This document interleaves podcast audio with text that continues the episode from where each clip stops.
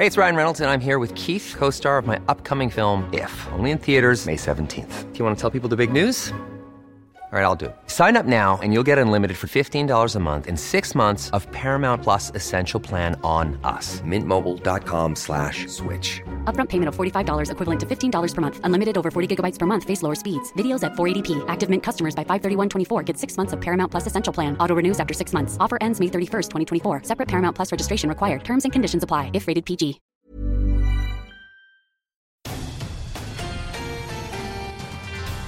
Well, thank you for joining us for this week's episode of the AccuWeather podcast. And this week, Andy, we are talking to forensic meteorologist Steve Wistar about Hurricane Katrina. Yeah, Hurricane Katrina, hard to believe that's made landfall 13 years ago. And we're going to talk to Steve Wistar about what AccuWeather provided with forensic investigations to help people get their money as a result of damages from Hurricane Katrina. Right, and we're also uh, going from uh, flood to fire. We're talking to meteorologist Jeff Cornish, who uh, is a firefighter, and he's also one of the uh, broadcast meteorologists on the network here.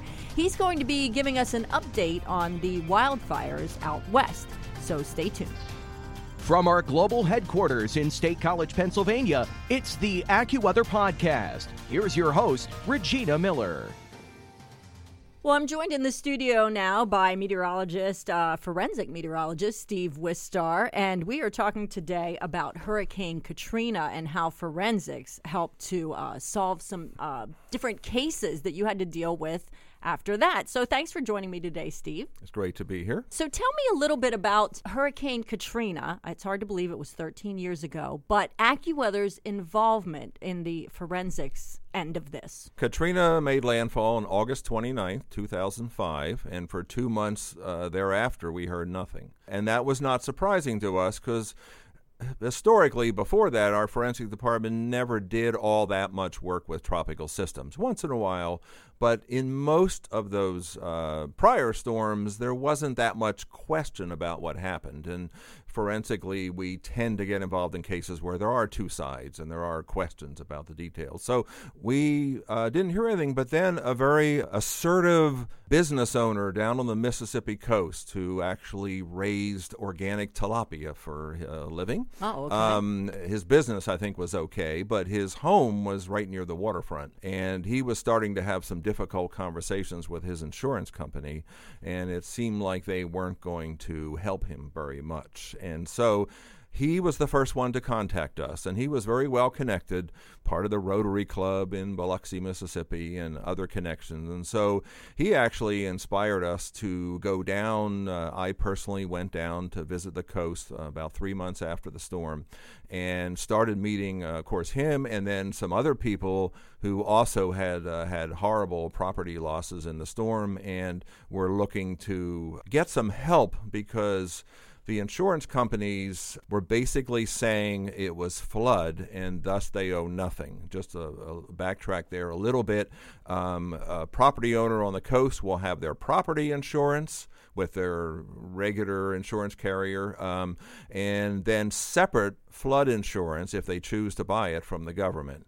Right. Now, Katrina brought the largest storm surge in U.S. history 28 feet high, almost three stories of water in parts of the Mississippi coast. So it was very easy for the insurance companies to say, it's all flood and we owe you nothing. And that Right. made a whole lot of people upset uh, Right. on the coast from Alabama across Mississippi and into the eastern part of Louisiana. So uh, this particular uh, business owner was one of the first to, to realize that things weren't going well in his discussions with his insurance company, and thus he. Um, decided to give us a call and um, he tracked us down and he brought us down there because basically no one had ever heard of a forensic meteorologist no one knew that maybe they could get some help with the details of what happened at their particular property. And essentially, if you think back to what happened uh, with Katrina being so scary as it came on shore, everyone evacuated away from the coast, which was the smart thing to do, Right. went inland, and they come back to their property after the storm.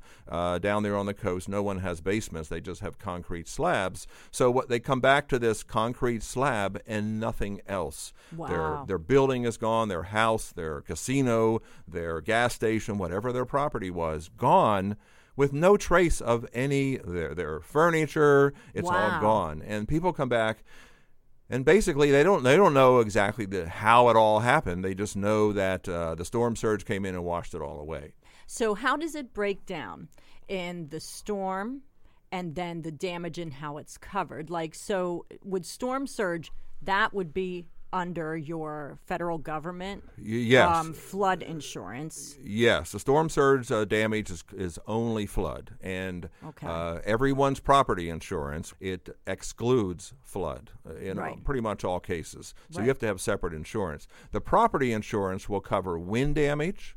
Uh, it'll cover rain blowing in after wind damage. Say if a window breaks, your roof comes off, uh, and then the rain comes in, the water damage due to the rainfall Okay. that was initially caused by the wind, that is covered. But what happened was the insurance companies basically said, We have the greatest storm surge in U.S. history, so we don't have to cover anything. And uh, like I said earlier, that got a lot of people upset. Yeah, because it pretty much, no matter what happened, whether it was wind or maybe some of the tornadoes that were spin ups, maybe uh, uh, ahead of Katrina, like everything would just be eliminated from coverage because then probably you just had a big area that was just blanket where they were saying, oh, it's all flood.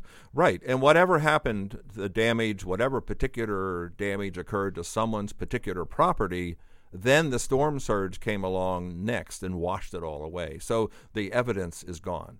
Right. so what we were able to do, uh, and and when we first got involved, you know, we didn't know where the where the data would take us. But what I learned in getting involved with the storm, and I, uh, it all snowballed. I met many many people, and we ended up doing 250 separate studies Wow. all on the coast. M- The majority in Mississippi, quite a few in the eastern suburbs of New Orleans, and I think one in Alabama. But it, uh, the storm came on shore in Mississippi, and that's where the worst damage was. So we did all those cases. Every single one was wind versus water. Okay. And what we did, and it got very scientifically complicated, we reconstructed the storm. And what we learned is in almost all locations, the wind came first, and we had strong evidence of that.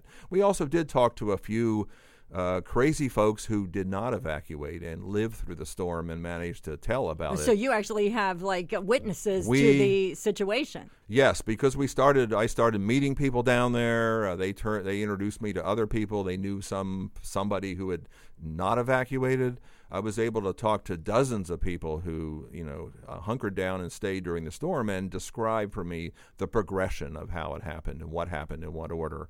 But uh, so that was helpful, and that confirmed the science. And we used a very complicated computer model to reconstruct the storm surge, uh, and we also had all the timing of the storm, of the winds, and uh, the wind direction. And it, it's a long scientific story of how we put all the pieces together. Basically, what all of the information showed is that on the morning of August 29, 2005, the winds began to reach hurricane force uh, shortly after midnight.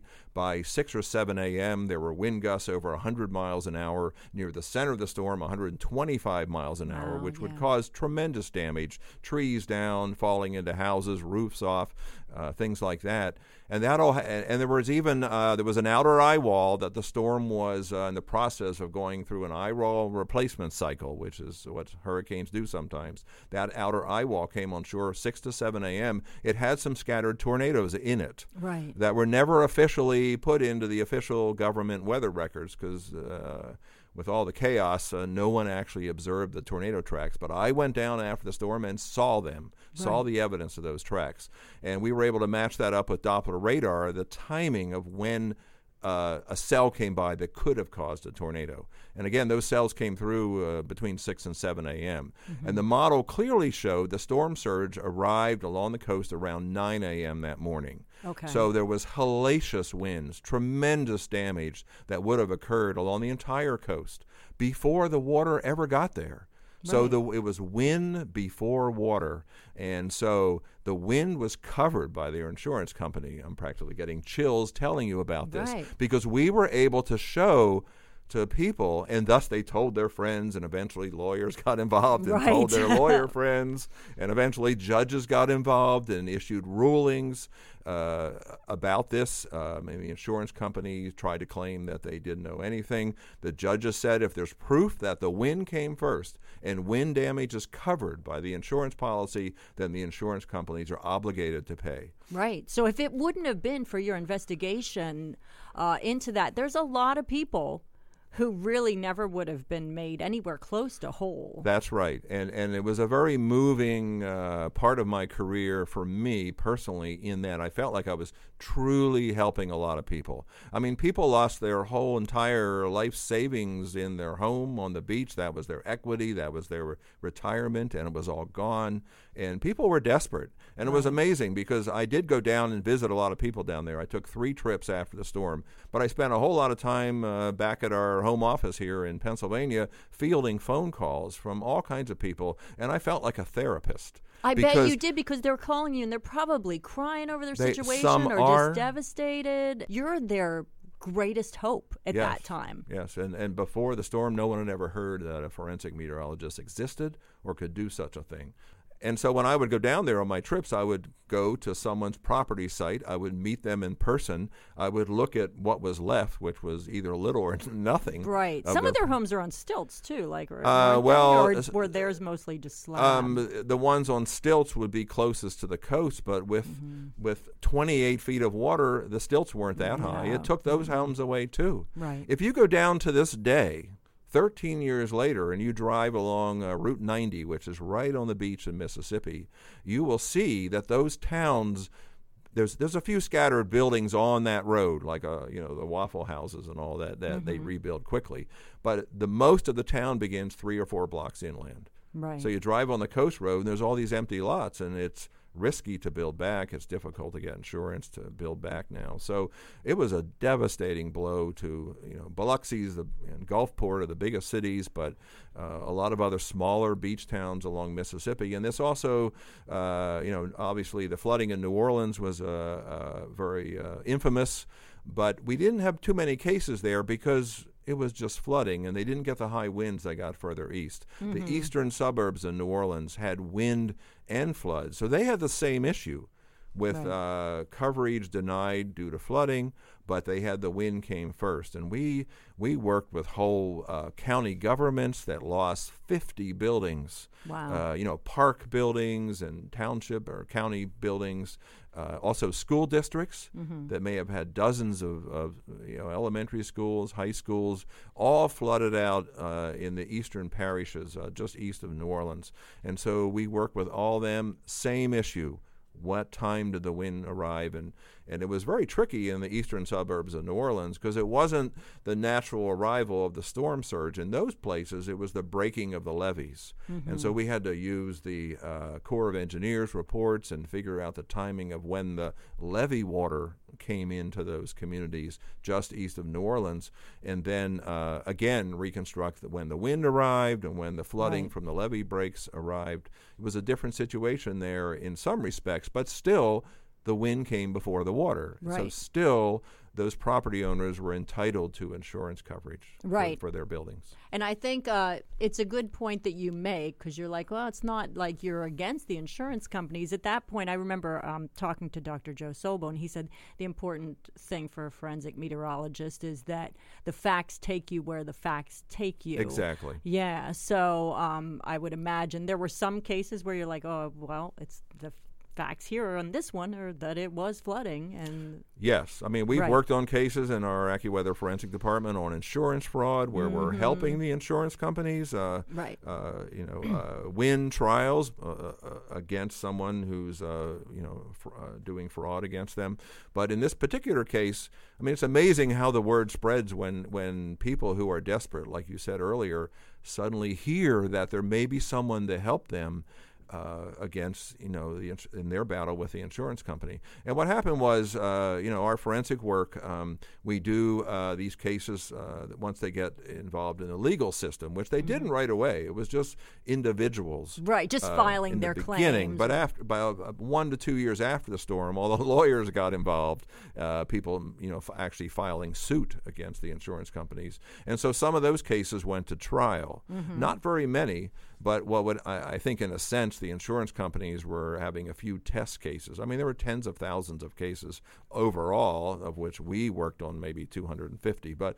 Um, a few went to trial, and I testified three or four times in court down on the Gulf Coast, each time explaining what I've explained to you a little bit today of the timing. You know, I showed uh, images of the Doppler radar, I explained our models. So in court, I would present all this scientific information to help the jury understand. In each and every case, the jury said, yes, the property owner deserves to get some payment from the insurance company. Right. So essentially, insurance companies were losing those cases, and that just encouraged more and more settlements. Uh, so they didn't want to Mm-hmm. Oh, because they didn't want to keep fight, going They to didn't wanna court. It's going to cost them more going to court trying. Right, they don't want to fight ten thousand people, Right. ten thousand separate Right. cases. So they found, you know, they just realized it made sense to settle. When you visited um, down there the first time, what what was that like for you? Even just emotionally, just walking through that area.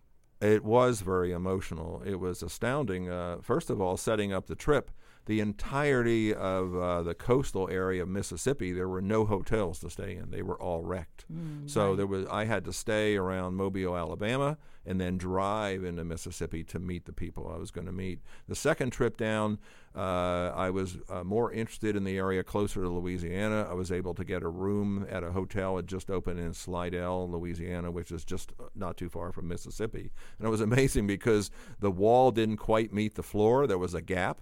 But the room was available. and Oh, it, wow. it didn't cost too Yes. much, and there was a place I could sleep. Because Right. still in Mississippi, five months after the storm, along that coastal corridor, along Interstate 10 down there, and close to the coast, there were zero hotels that were open. Finally, eight months after the storm, I was able to get a room in Mississippi, closer to where I needed to be. But uh, and then back to your question after I left the hotel and went to meet the people and they took me to their properties, I had never personally been in such a massive destructed area. Like I said, there would be blocks and blocks and blocks of neighborhoods with just a few gnarled trees remaining and concrete slabs where a building had been. They have a remarkable tree down there. I didn't know this till I started working down there called the live oak and they've evolved for thousands or millions of years to withstand hurricanes. And the root structure of the live oak is as big underground as the branches are above ground. So Oh, they, wow, they almost cool. it's almost physically impossible to blow one over because you can break them off parts of them.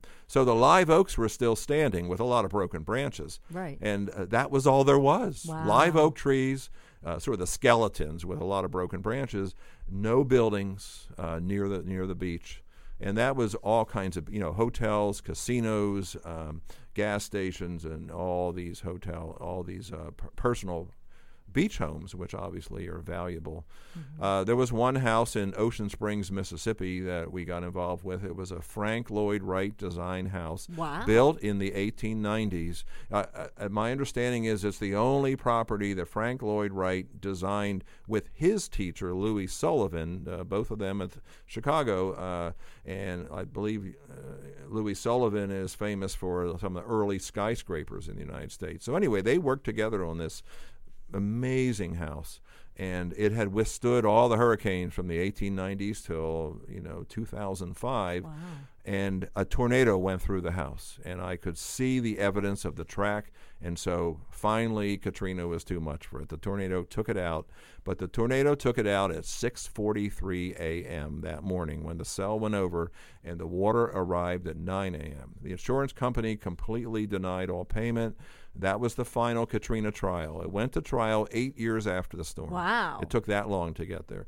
And uh, we, uh, complete victory for the property owner. I explained to the jury what I've already explained here today the timeline using all the science, the uh, radar images, computer printouts, and explained how the water came, the wind came first. The, a tornado would have destroyed this house uh, two and a half hours before the very first storm surge just started to come in.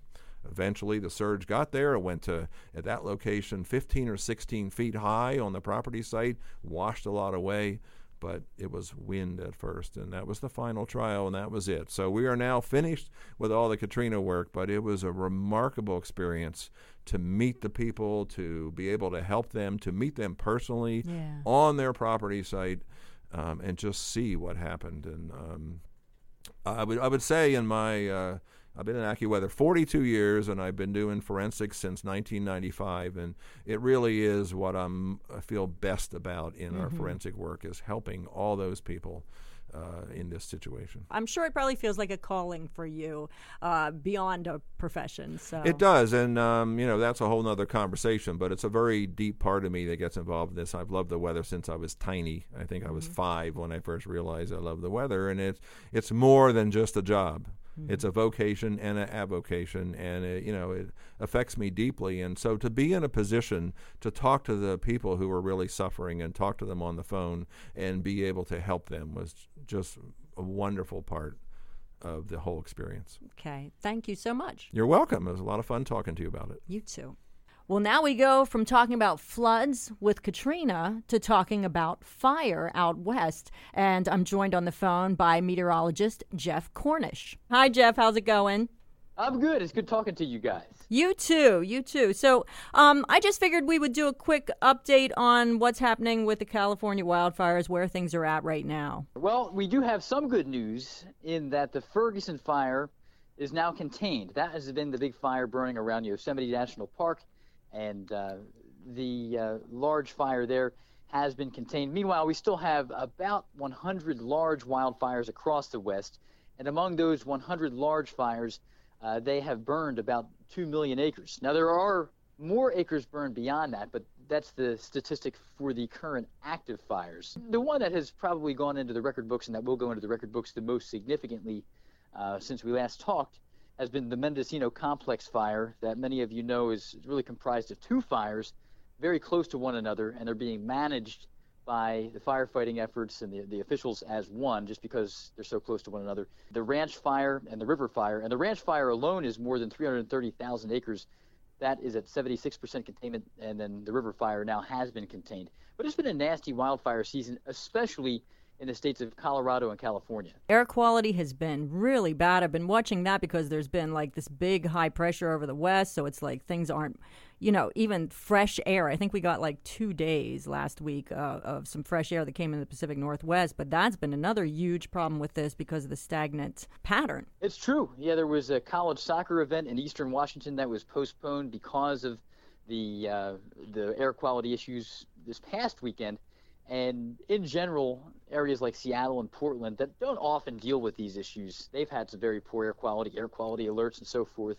And a lot of folks have been talking in the east about how wet it has been, you know, persistently wet weather near the AccuWeather headquarters. You know, our wet problems in the east do kind of go hand in hand with the fires in the west, as we've had this persistent trough across uh, the Ohio Valley, and east of there we've had storms, and we just can't seem to shake this western ridge which is often found in the West this time of the year, but it's just been a little bulkier and a little bit more immovable compared to normal. And that's been setting the table for uh, a, a nasty wildfire season that has gotten off to a pretty bad start. And here we are in the middle of it, and it still continues on. Yeah, and you know, Jeff, I always say uh, for people so that they understand what we're talking about with the trough and the ridge, I'm like, it's like a seesaw.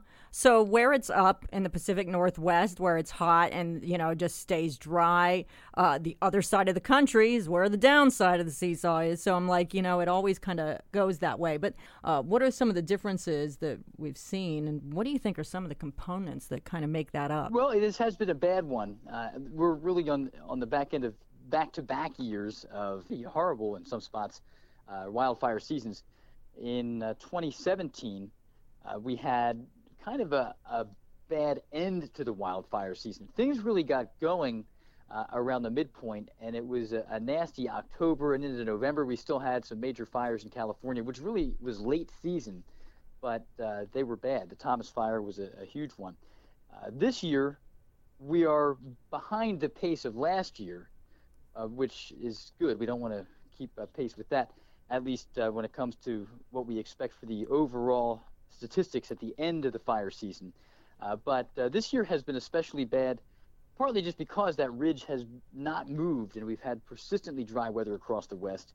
Um, and it's been especially bad in, in Colorado, for example, we hit the average acreage burned right around the midway point in the fire season, and we've continued past that. Uh, there have been 450 homes just in Colorado that have been damaged or destroyed, and more than 1,500 wildfires there. Uh, and California has been really, really bad with five of the 20 largest in in Colorado history, I should say, uh, just this year.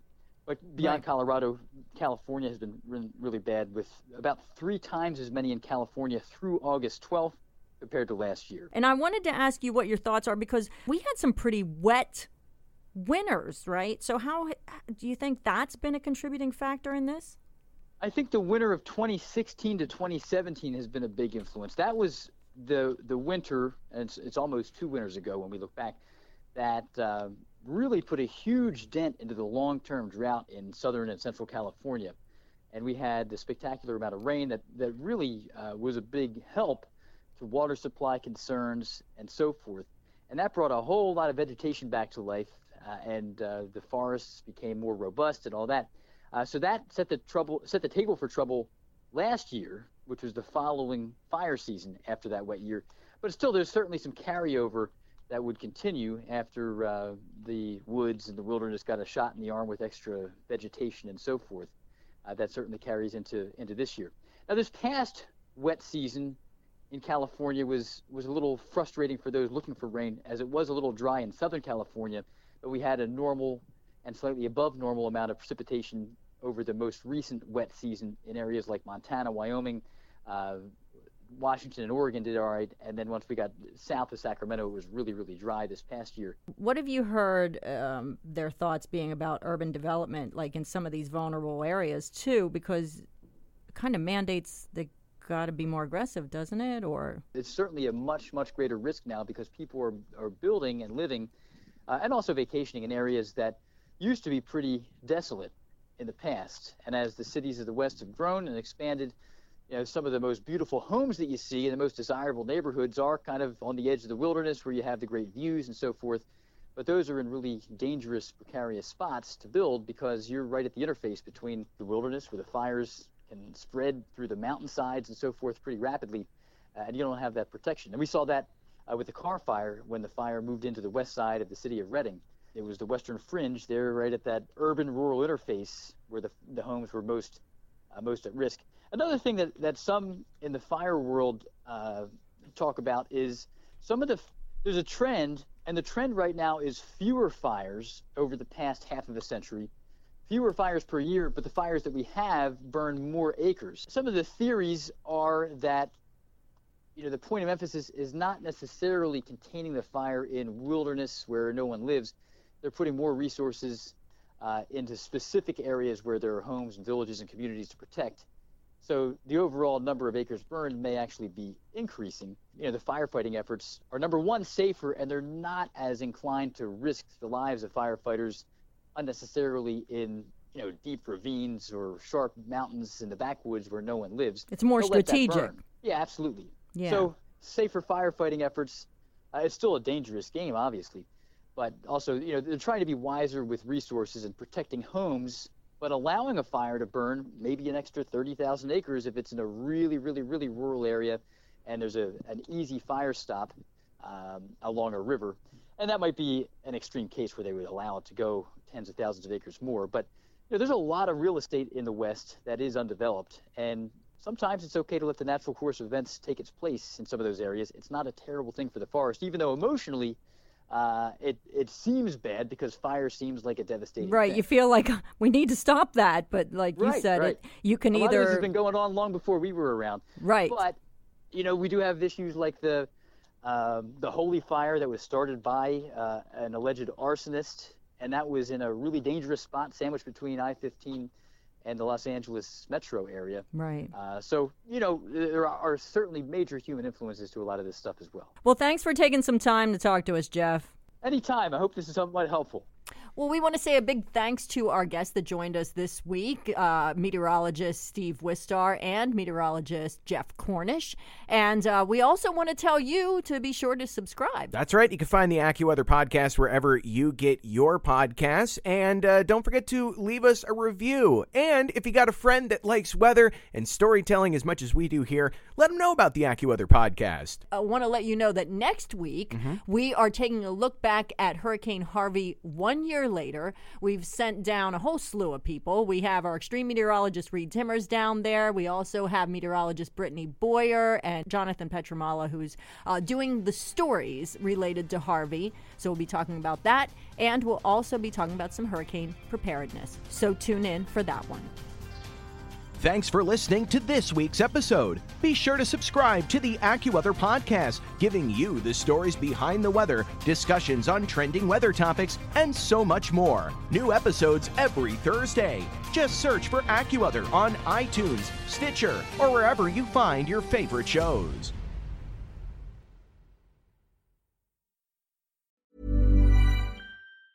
Ever catch yourself eating the same flavorless dinner three days in a row? Dreaming of something better? Well, HelloFresh is your guilt free dream come true, baby. It's me, Keke Palmer. Let's wake up those taste buds with hot, juicy pecan crusted chicken or garlic butter shrimp scampi.